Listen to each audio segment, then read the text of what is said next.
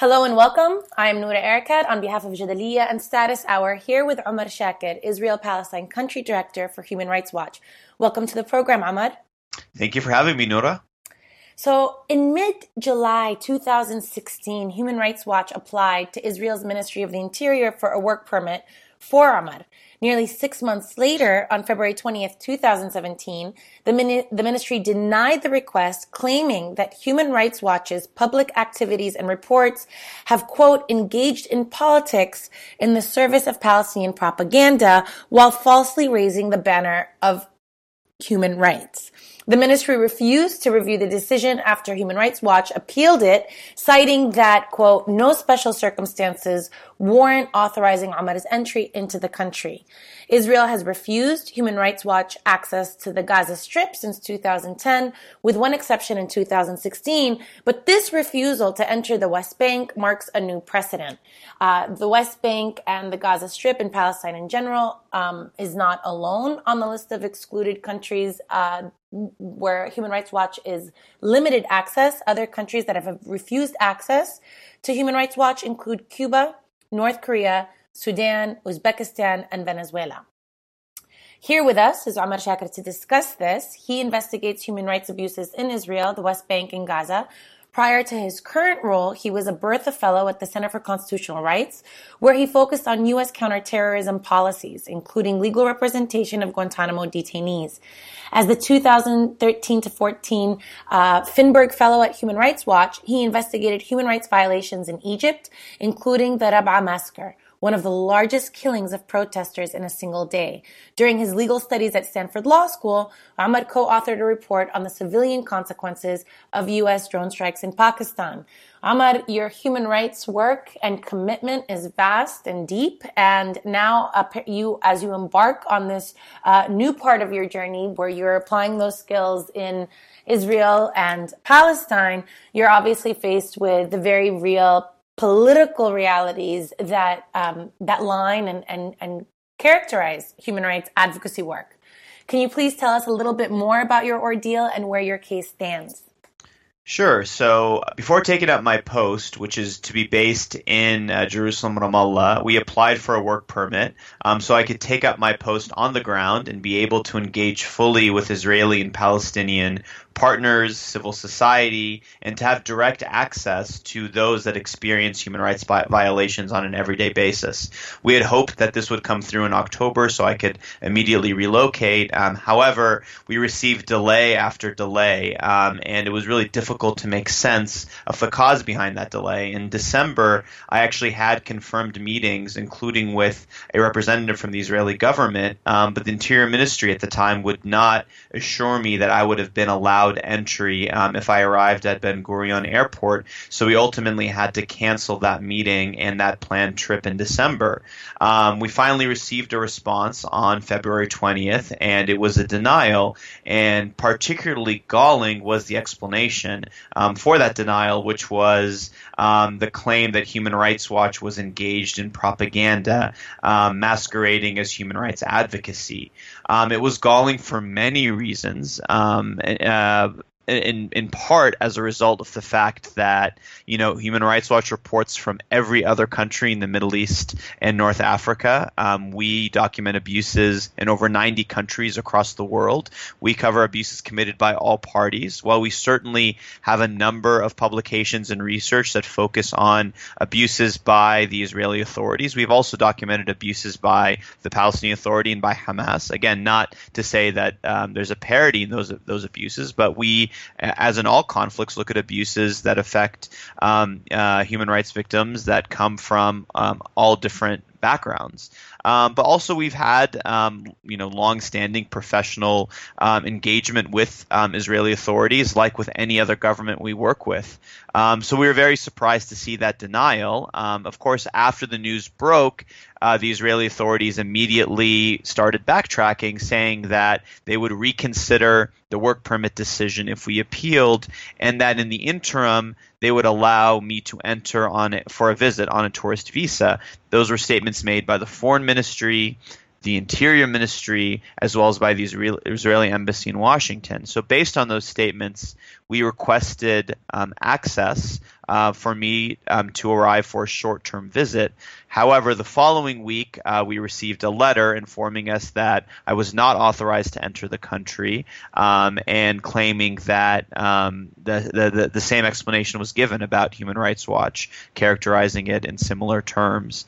Um, and again, immediately after the news broke, within minutes, the foreign ministry claimed that the letter was sent in error and that uh, I was, of course, welcome to enter um, on a tourist visa. So we're left with a confounding situation where clearly um, Israeli authorities are unable to distinguish between justified criticism of Israeli policy based on well documented research and political propaganda.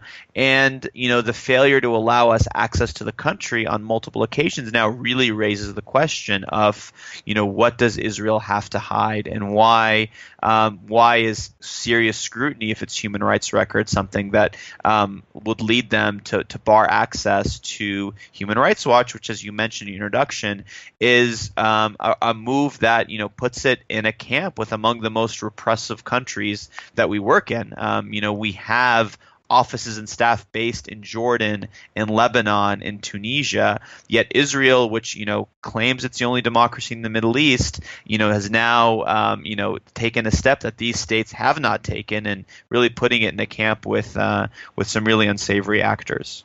You raise a really good point, Omar, um, and it's it's actually resonant with now what the new what Trump's um, ambassador to the UN, Nikki Haley, is saying, which is that one of her, one of the kind of the trademarks that she wants to make in her career as the U.S. ambassador to the UN, is to combat the bias at the within the UN and at the Human Rights Council, in particular, against Israel. And so, you know, bringing up these issues, one begins to think, are these valid or not? And if you look at the record Israel's treatment of Human Rights Watch, Israel's critique of the Human Rights Council is actually not unique. It fits in a legacy, a very long legacy for Israel. In 2001, it boycotted the World Conference Against Racism in Durban, South Africa. In 2004, it uh, refused to participate in the International Court of Justice proceedings on the route of the separation barrier or the apartheid wall. Um, in 2008, it denied entry for Richard Falk, the special rapporteur to the occupied Palestinian territories. In 2009, it refused to cooperate with the Human Rights Council's fact finding delegation to the Gaza Strip in the aftermath of Operation Cast Lead. In 2013, it unilaterally pulled out of the universal periodic review separate you know because those are all part of those are all un uh, mechanisms or derivative of, derivative of it but it also has refused to ratify the rome statute that brings the international criminal court into being um, because it argues that article 8 of the rome statute which reiterates the criminality of civilian settlements in occupied territories is also politicized and pointed you know, so thinking about this, it would seem that Israel's more concerned with external scrutiny and human rights generally than it is with Human Rights Watch's political approach. Um, and so and, and, and maybe there's more to be said about that given what Israel is also doing domestically. Even domestically, in July 2016, the Knesset passed a new law that imposes onerous reporting requirements on Israeli human rights organizations critical of the government domestically. So you raise the question, what does Israel um, have to hide? And, you know, Israel's strategy has been, well, let's just attack all of human rights in general. What would you make of, of these concerns and how has Human Rights Watch tried to address them in the past? I think that's an excellent point, Noura. I mean, I think to ignore the larger context would really be to miss the story. This is not uh, necessarily an exceptional event taking into account the larger climate um, in Israel and Palestine. Certainly for us as Human Rights Watch, it was an ominous turn given that we've had, at least to Israel and the West Bank, but as you noted in the outset, Gaza is different. We've had regular access for nearly three decades, but, but certainly that has not been the case with many other um, international bodies that have sought to look more deeply at Israel's um, troubling human rights record. So I think the con- understanding the context starts with the domestic scene with human rights defenders in Israel and in Palestine. And in, addition to the law that you mentioned, you know, we have cases of Israeli human rights groups like um, B'Tselem or Breaking the Silence that have been accused of slander or of discrediting the, discrediting the state or its institutions for its criticism of particular policies. And when you look at Palestinian rights defenders, they they've received much worse. They've been subject in some cases to travel restrictions and even arrests and criminal charges. Today you have Palestinian rights defenders that are facing what in many cases amount to trumped up charges um, as a result of their human rights work. Um, and of course you also have Palestinian right defenders from anonymous sources receiving death threats, anonymous death threats uh, for the work that they're doing. And then when you look at on an international scale, certainly we've seen um, Israel not only block access for recognized UN and other um, international bodies, but really limit um, their uh, not follow uh, UN resolutions, including the most recent resolution uh, passed in December uh, unanimously by the Security Council regarding the illegality of settlements. Israel showed no respect for international law and for the uh, consensus international opinion when it immediately announced within weeks that it was going to not only dramatically um, uh, increase um, settlements in, in blocks and outside of settlement blocks, but then outrageously passing a law that allows for the retro appropriation theft, in other words, of privately owned Palestinian land, um, setting the stage for many unauthorized outposts to eventually be integrated in a legal sense within the Israeli system. And of course, everything I just said doesn't even account for Gaza. Right? In Gaza, one aspect of the closure that hasn't received as much attention is that Israel has virtually blocked human rights organizations from having access to the Gaza Strip. Um, it, since 2010, Human Rights Watch has only been granted permission a single time by the Israeli authorities to enter Gaza. And it's not just the international um, human rights organizations, it's the Palestinian groups within Gaza that themselves have been subjected to incredible limitations. So you have this crippling um, closure of Gaza, where um, uh, uh, Palestinian citizens of Gaza are not able effectively to travel outside or inside, and where you have um, supplies not able to come in and out, but you also have human rights groups that aren't able to carry out their missions in documenting abuses by all parties, uh, primarily, of course, Israel, but also by Hamas um, regarding what's happening in the Gaza Strip. And one of the arguments that Israel has made to the International Criminal Court to say that the International Criminal Court should not further look into abuses that take place in the territory of Palestine is that human rights groups have access and are able to document these abuses at the very same time that it's virtually sealing off the Gaza Strip, not only for um, Palestinians, but also for international groups that are trying to do work there. For us at Human Rights Watch, we have local staff on the ground in Gaza, and in my capacity as Israel Palestine director at Human Rights Watch, that's part of my mandate. But I have to rely on working remotely with local staff as a result of the limitations, not just on my ability to enter Israel and the West Bank, but even if Israel were to relent and to eventually allow us to enter on a tourist visa or to have a work permit, there's a separate question of having access to Gaza and not just um, now, but at times um, where there may be active armed conflict between Israeli forces and Hamas.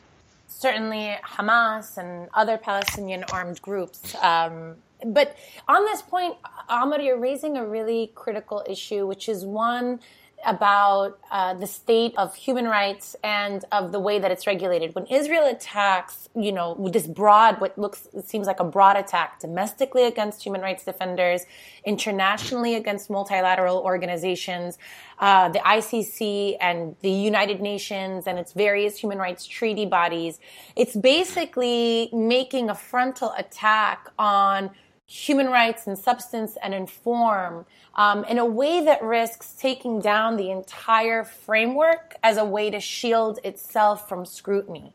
And so what what how do you feel that impacts um, the work generally in the state of human rights work generally given that israel isn't for example a small you know negligible country that's already deemed a rogue state by the west but instead israel is very significant it's the you know the us is um, self-proclaimed most unique ally in the Middle East. You mentioned that it's regarded as the only democracy in the Middle East. It is the only nuclear power in the Middle East. Um, and so these things, you know, m- make us have to pay attention that these attacks that Israel is making on human rights isn't just compromising the work um, in, in Palestine or for Palestinians and Israelis, but is compromising the work for human rights generally. What would you make of that? So, in some ways, Israel's um, the Israeli authorities claim that Human Rights Watch was engaged in propaganda masquerading as human rights advocacy wasn't unique. I mean, it's the same kind of argument we heard from the Egyptian authorities, for example, when I um, covered Egypt in the aftermath of the 2013 coup and amid uh, serious violations of human rights there. They made similar claims. We've heard similar claims made in some of the other countries that we work in. But I think what makes it unique is the point that you raised that, you know, Israel, as part of its message that it puts out to the international community, talks about its commitment to democratic values. And I think that obviously obviously is inconsistent with these sorts of activities, but I also think there is a larger climate now in the world. And it's not just in the United States under the Trump administration. I think some of it has to do with the ascendancy of Russia. Some of it has to do, though, with the role of states like Turkey, which have an important regional influence and, and increasingly are becoming more repressive by the day with mass arrests of journalists and dissidents and others. And if you look at different regions across the world, you see a rise in populism, in a form of populism that defines national interest um, in a way that juxtaposes it with commitments to international bodies and um, international community, and as a result, values like human rights and international law, which are part of the fabric of the international system. So I think if you really take a step back and you contextualize what Israel is doing in the context of where the United States, the United Kingdom, Russia, Turkey, so many other countries are moving, certainly within the region, um, with with with the resurgence of Assad Syria, with uh, Sisi, and elsewhere, you really see a very troubling situation across the globe, where you have a rise of um, a form of populism that seems to as part of its creed undermine human rights, which has long been considered a universal value. And that certainly has um, an effect.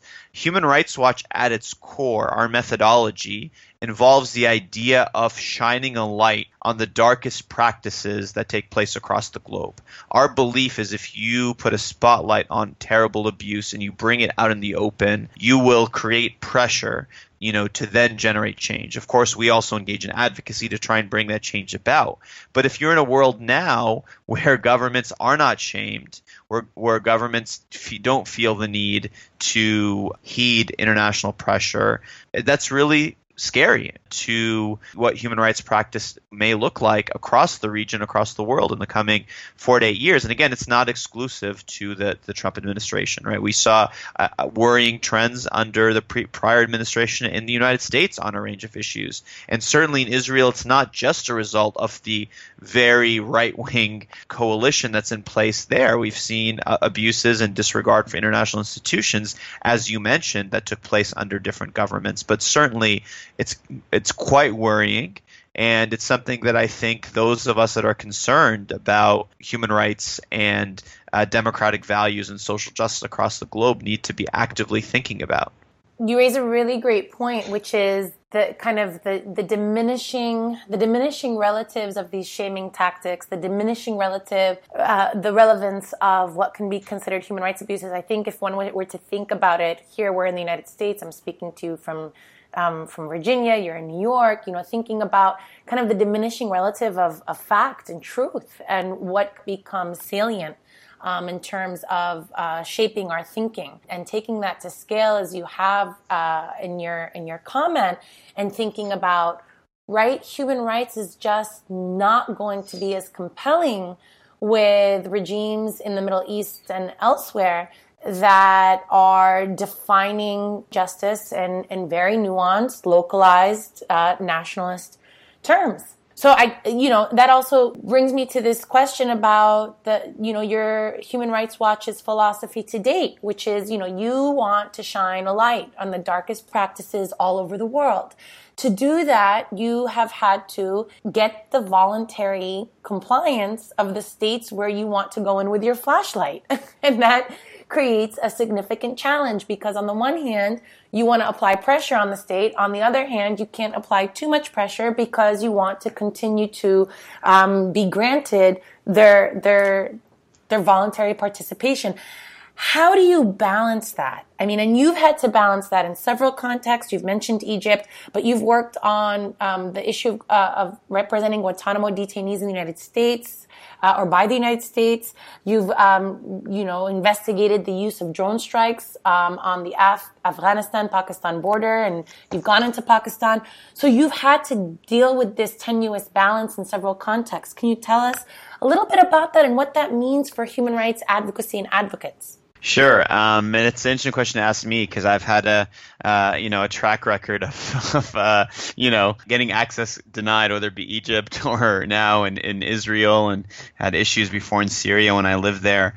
Tell us a little bit how you were denied in Egypt. Well, in Egypt, um, you know, we released, we, we spent a year documenting mass killings um, carried out um, by um, by the the Egyptian um, government after the coup, including the Rabaa massacre. You know, the, the one of the largest single day killings of protesters in modern world history. Um, you know, you had over 800 Egyptians killed in the span of 12 hours on August 14th, 2013.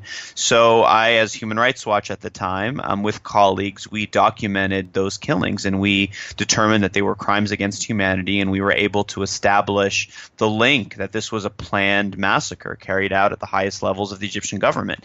Um, like with other regimes, um, what comes to mind is China um, around Tiananmen. Egypt really clamped down on even reference to talking about Rabaa and what happened on that day. So, you know, we documented crimes against humanity and the role of senior Egyptian officials in carrying out those massacres, which we determined to be planned massacres that were planned at um, uh, by the Egyptian authorities, including by then Defense Minister, now President Abdel Fattah Sisi. Um, so we prepared a report on our findings, which we shared with the Egyptian authorities. Uh, we sent uh, our findings to them several months in advance and sought their comment. We received no response. Um, and we came to Cairo to release the report, um, and we planned a launch that included journalists, leading NGOs, um, and, and advocacy meetings. And uh, the head of Human Rights Watch, Ken Roth, and the Middle East North Africa director, Sarah Leah Whitson, were due to meet me in Cairo um, on the one year anniversary, just ahead of the one year anniversary of the massacre, to release the report.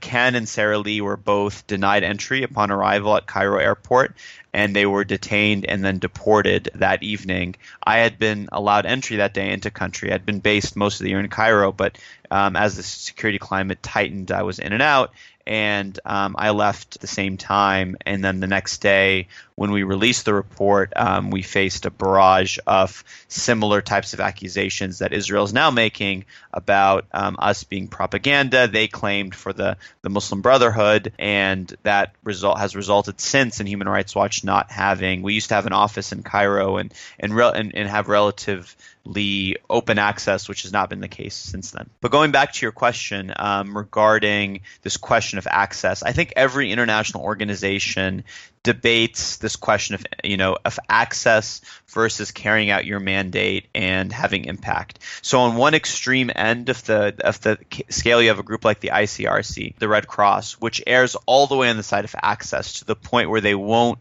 criticize rarely ever either side. They keep their interventions confidential, but as a result, they get access everywhere. Guantanamo, you know, in, in, in, in places uh, across the Middle East where many other groups can't enter because governments know that they will stay confidential.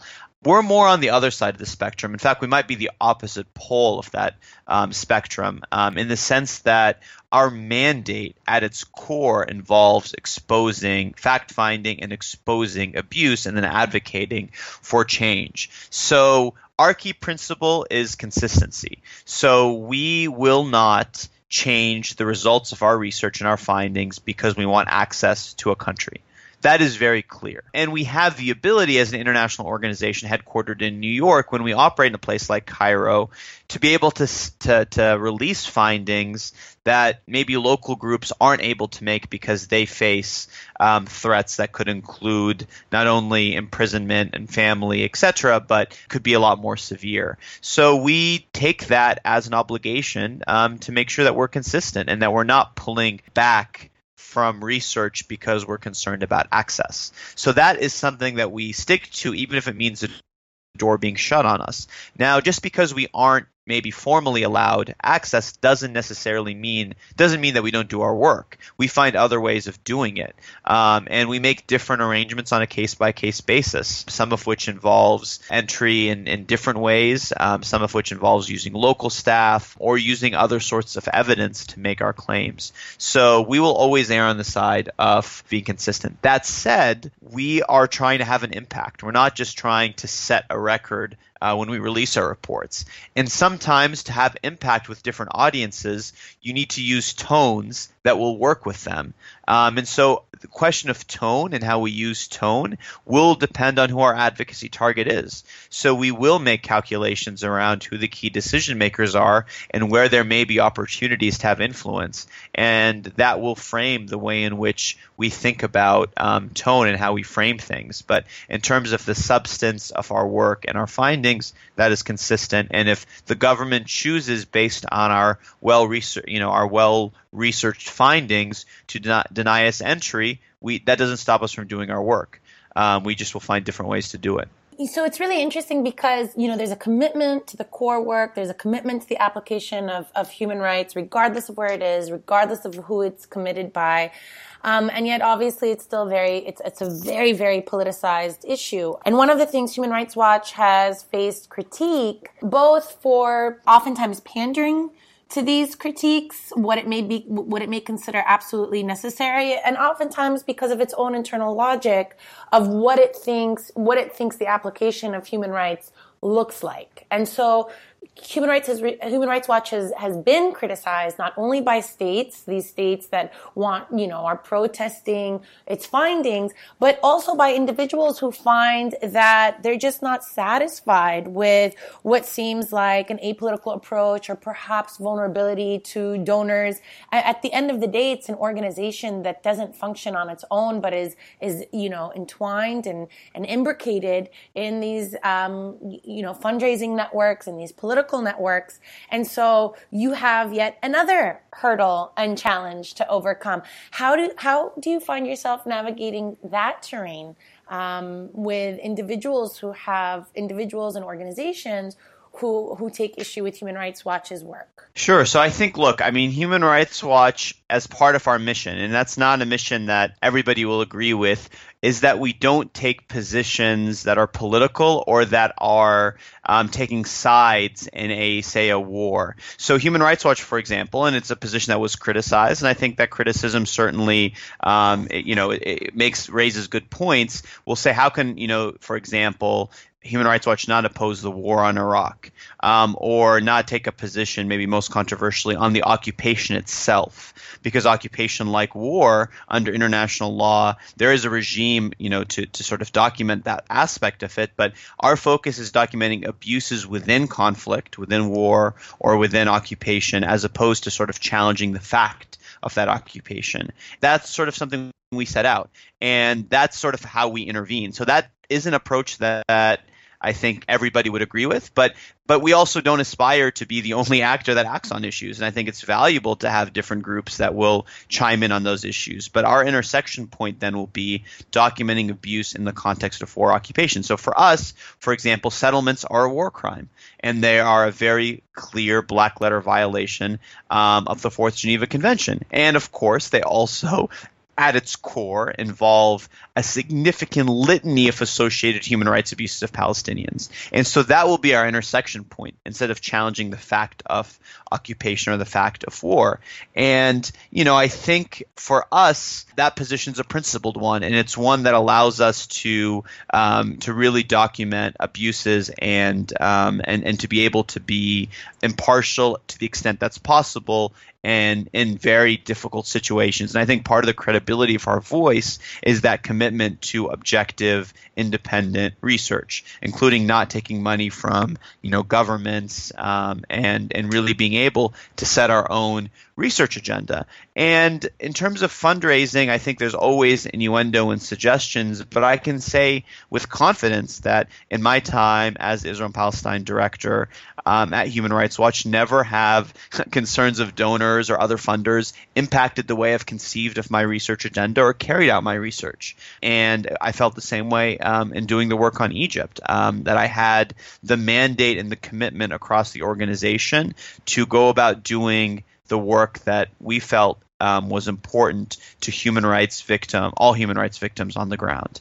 Now, we also criticize the Palestinian Authority and Hamas, and that's not to suggest that there's a parity between their abuses and that of the Israeli occupation. I think that's clear that that's not the case, and nor is it our objective to sit and count how many reports we've done on Israel and compare that to how many we've done on the Palestinian Authority or Hamas. But rather, there are very concerning trends in the West Bank and Gaza that need to be documented and exposed. Those include arbitrary detention of journalists and of dissidents, both by the Palestinian Authority and by Hamas. They include torture and other abuse of detainees. They include in, in Gaza um, executions and death sentences being issued at alarming rates. And they include a whole set of other practices that, that are very, very concerning. So we will document those abuses, but not because we're in search of satisfying particular constituents or donors or because we feel we need that to give us legitimacy to criticize Israeli actions, but rather because they affect real people's lives on the ground in, in, in, important ways.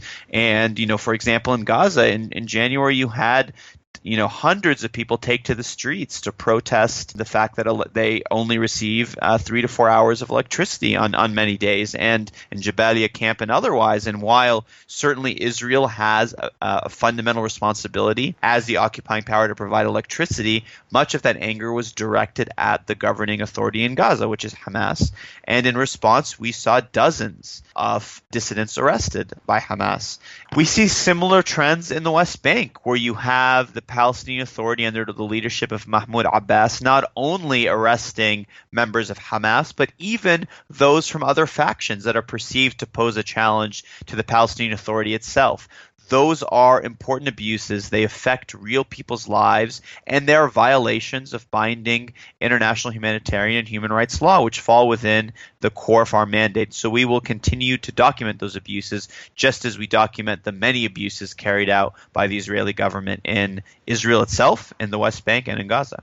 You bring up really good points. And so, you know, if, if, if it's not human rights uh, mandate to declare that, for example, the occupation is illegal or a war is illegal, that certainly is, that certainly becomes the onus for the rest of us and also the pressure that the rest of us can be placing on or international, you know, human rights organizations like Human Rights Watch, who I think we have, we have a duty to also push uh, to take those positions. But in regards to, you know, the way that this plays out and how it implicates real people's lives, there's always going to be a balance about, you know, the individual, um, the individual experience and the context in which that experience is is happening in order to make and in you know and to prescribe the most responsible interventions and I, I don't know that it impacts you know the substance of what you document as much as it's going to impact the substance of what's recommended.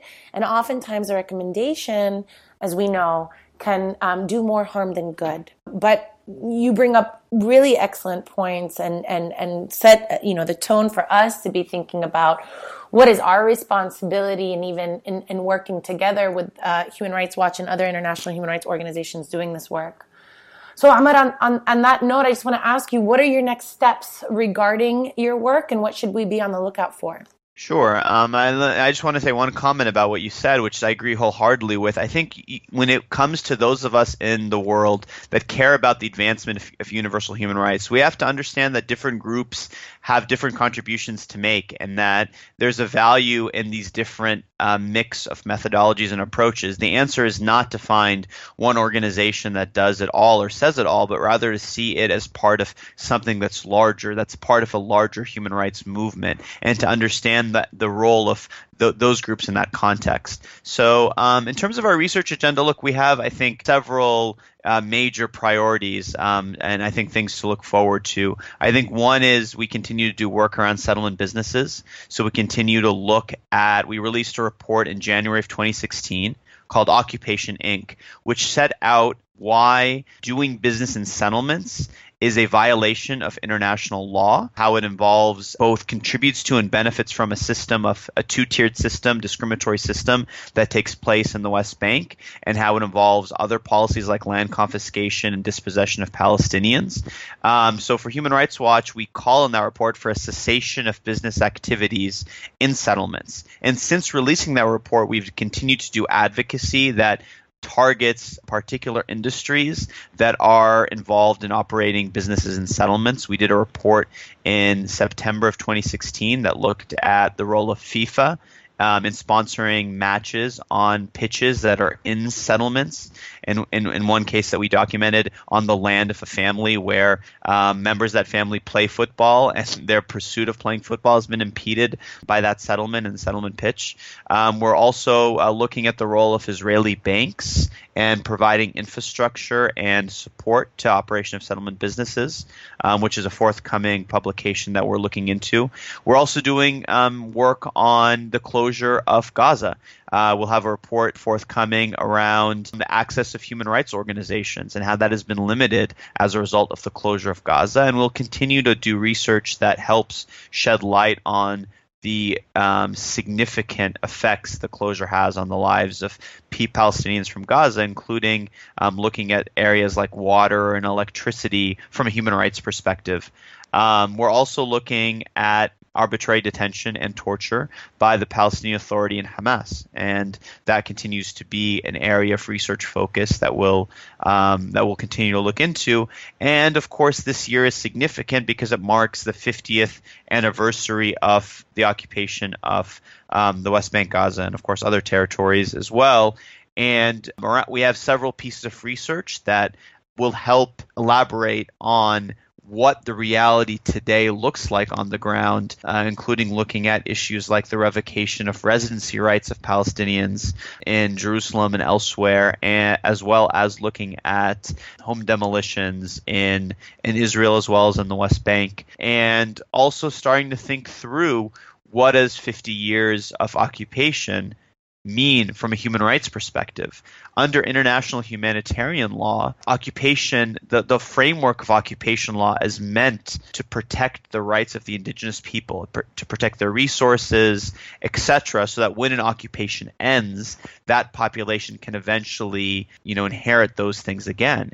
But what does that mean in the context of a permanent occupation. International humanitarian law allows the occupying power to suspend, in some cases, um, temporarily rights in the name of security. But you know, while that can be a measure that's taken for a short-term occupation, does it have the same credence 50 years of occupation later, take a practice like administrative detention, which is only legal when it's temporary and exceptional. Is Israel's practice of administrative detention in its 50th year of occupation, where over 500 Palestinians, um, as of January 2017, are being held administrative detention? Is Israel meeting the standard? I think clearly it's not. So I think there are larger questions for us as a community of of international lawyers and as human rights activists to really think through what not only the date 50 years, but what is permanent occupation? And at a time in which the Israeli authorities are very openly speaking of their desire to annex parts of the West Bank, maybe even the entire West Bank. What does that mean in terms of, of, of, of human rights protection? And how can we as advocates most effectively use the legal tools to um, advance an agenda of human rights for all human rights protection for all people your work is, is uh, cut out for you, Omar. There's a lot to be done. I think on this, you know, and one, it's a long list that you mentioned, but I don't think one that, that, that, that necessarily is insurmountable because of their interrelatedness and the fact that you are building on Human Rights Watch's legacy of already doing that work. But on this latter question that you pose about the permanency of occupation, which is meant to be short term in nature and to facilitate a transition to a status quo ante before, you know, the beginning of, of hostilities, that the questions that you raise are also being, I think, uh, thought about not only by the human rights um, advocates and, and, and scholars, so to speak, but also by Israelis themselves. And so, for those who have been paying attention in the aftermath of the Security Council Resolution 2334, which you mentioned in, earlier in the interview, and to the present, as we saw the um, ratification of the regularization law, we're seeing a revival of a discourse amongst Israelis that there is no occupation. So, in response to the question you raise about the 50 years, the, the response is well, what 50 years? There's never been an occupation to begin with. Jewish sovereignty has extended to these territories. What happened in 1967 wasn't the occupation of those territories, but their liberation from Arabs. Um, and, and the reversion to a Jewish sovereignty. And, and one has to think about that even that argument is based in um, a legal argument that's articulated by a labor government, that's re-articulated by a Hebrew University law, Israeli law professor in 1968, and then enshrined by Israel's military government um, um, years later in 1971 by Meir Shamgar, who comes to become the, the Chief Justice of the Israeli Supreme Court for about two decades.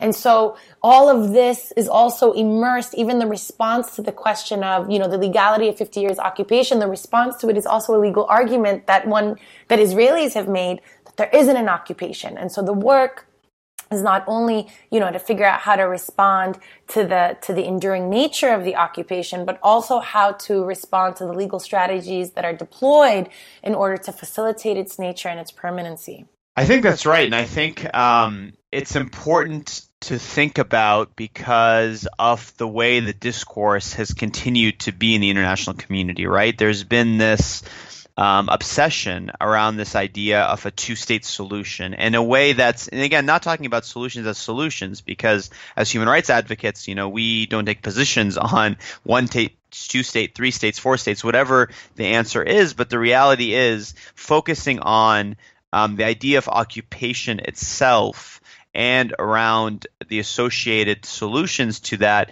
I think in a lot of cases misses the reality on the ground. And that conversation, especially the, the, sort of obsession by the U.S. government and by some in the international community, the two-state solution, often provides cover for the failure to address Israeli human rights abuses in the West Bank and Gaza that have, you know, stunted Palestinian economic development and really at a fundamental level that, you know, undermine the basic dignity and autonomy of 5 million Palestinians that live under Israeli occupation. And people oppose Israeli policies, even at an international level, because they interfere with this goal of separating the two peoples, not because settlements are, are war crimes under international humanitarian law, not because they involve seizure of Palestinian land, not because these policies, at a very basic and fundamental level, upend daily Palestinian life whether it be freedom of movement, whether it be the ability to have livelihoods, so to have farms or to have natural resources, the, you know, to go to school, you know, to have a family that can be politically active without worrying about losing a son or a mother uh, to detention so I think it's important that we our conversation is enriched and it's not just focused on um, solutions or around you know around whether or not something's occupied, but really at a fundamental level, look at the reality on the ground.